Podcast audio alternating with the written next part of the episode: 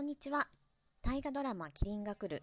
今回は、えー、戦国時代の多様性についてお話ししたいと思います。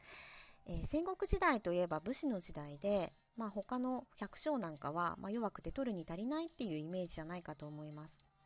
しかし年々歴史の研究が進んで武士じゃない人たちが社会の中でどういう存在だったかっていうのが明らかに、なってきてで日本の中世の多様性みたいなものが大河ドラマでもとても面白く描かれるようになってきました。でキリンが来るでもあの戦国大名や武士以外の人々がすごくたくさん描かれましたよね。ですごい印象的だったのは帝かなと。坂東玉三郎っていうもうキャスティングだけでもどんだけ帝に力入れてるかっていう 感じでしたし、えー、関白の近衛咲久をはじめとした貴族たちそれから東宮皇太子も出ましたね。で、えー、帝扇町天皇と近衛咲久は、まあ、本能寺の変の黒幕なんじゃないかっていうふうに、まあ、歴史業界ではこう昔から名前が挙がる人たちでしたけどそのテレビドラマでここまであの皇族や貴族がね大きく出てきたっていうのはあのちょっと記憶になかったですね。それから室町幕府えー、最後の将軍足利義昭は、まあ、これまでの大河ドラマでもよく出てきますけどその前の、えー、向井理さんが演じた義輝この人もねあの十兵衛と麒麟の話で意気投合するくらいこう印象的な役でしたがあのー、はい、それから幕府の官僚とか側近が出てきてその室町幕府のシステムみたいなものが描かれたのも画期的でした。でこれはあの「キリンが来る」の脚本家の池畑俊作さんが、まあ、30年前にですね「太平記」っていう大河ドラマを執筆していてこれあの今はもう日本にいない真田広之さんが主演で、えー、足利尊氏を演じたんですが、えー、その時ですね鎌倉幕府の滅亡と室町幕府のスタートが描かれたので、まあ、30年経って同じ脚本家が今度はね室町時代の最後を描いたっていうことで、まあ、古くからの大河ドラマファンはですね涙を流し流してこう喜んでるっていう感じです。まあ、私みたいな人のことですけど、はい、あと、えー、堺の町人と仏教勢力ですね。今井宗久、比叡山本願寺。この辺は、まあ、あの、信長関係のドラマでは割とよく見るかな。あの、でも、信長がね、こう、石のお地蔵さんを背中に背負って、なんかもう切れてるっていう場面がかなりツボでしたね。あと大切なのが架空の人物ですね。で初回からこまちゃんと東庵先生菊丸が出てきてその後いろは太夫はい、で大体大河ドラマにおける架空の人物は、まあ、史実に縛られずに自由に動かせるのでなんか便利なキャラになりがちでですね。こまちゃんたちも、まあ、京都から小田に行ったり美濃に来たり、まあ、誰かで構わず針を打ちあのねすごろくも打ちみたいなこうやりたい放題やってるように見えるんですけども、まあ、歴史好きから見るとこれが意外と無理な話ではなくてあの戦国時代農民であればですね年貢を集めるためにこう戸籍台帳みたいなものがあってあの意外かもしれないけど戦国時代の地方行政って結構ちゃんとしてるので農民は基本的に土地に縛られていてこう簡単に身動きが取れないようになってるんですね。でところがお医者さんとか旅芸人あのあとお坊さん職人さんとかですね、まあ、要はその医療とかエンタメあの技術宗教みたいなものは、まあ、人が生きる上でとても必要なものだしいろんなところから需要があるので彼らは伝統的にこう土地に縛られない存在で結構自由にこういろんな領土を行き来しやすかったんですね。なので、えー、その立場を利用してこういろいろ情報を集めて取引したりお使いのような役割をしていたっていうのは実際にありました。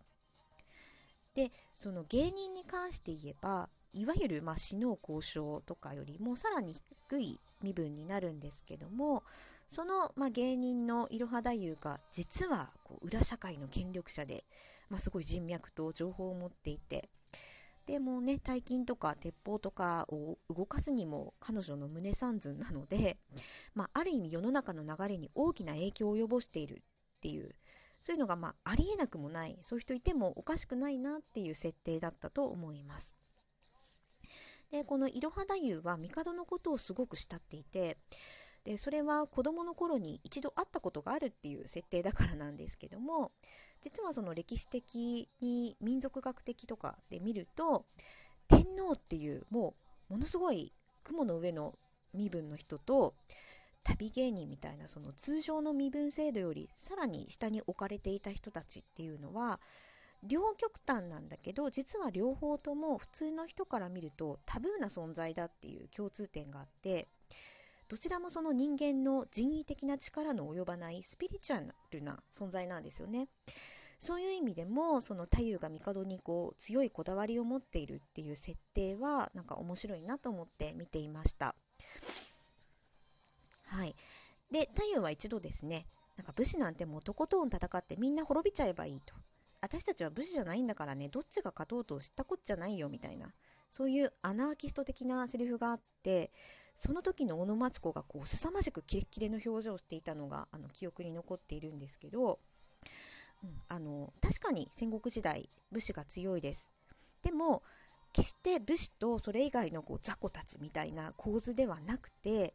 まあ、貴族農民僧侶医者芸人忍びの者あと鉄砲職人もねクローズアップされましたよね。やっ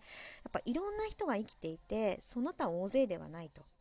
それぞれに顔と考えがあってその武士に翻弄されるだけではない。逆に彼らが情報を与えたりその取引して戦を左右するような部分もあったっていう。でキリンが来るでは、まあ、そういうこう多様な世界観が非常に心地よかったしえー、実際にね最近の研究に基づいた描き方になっていたと思います。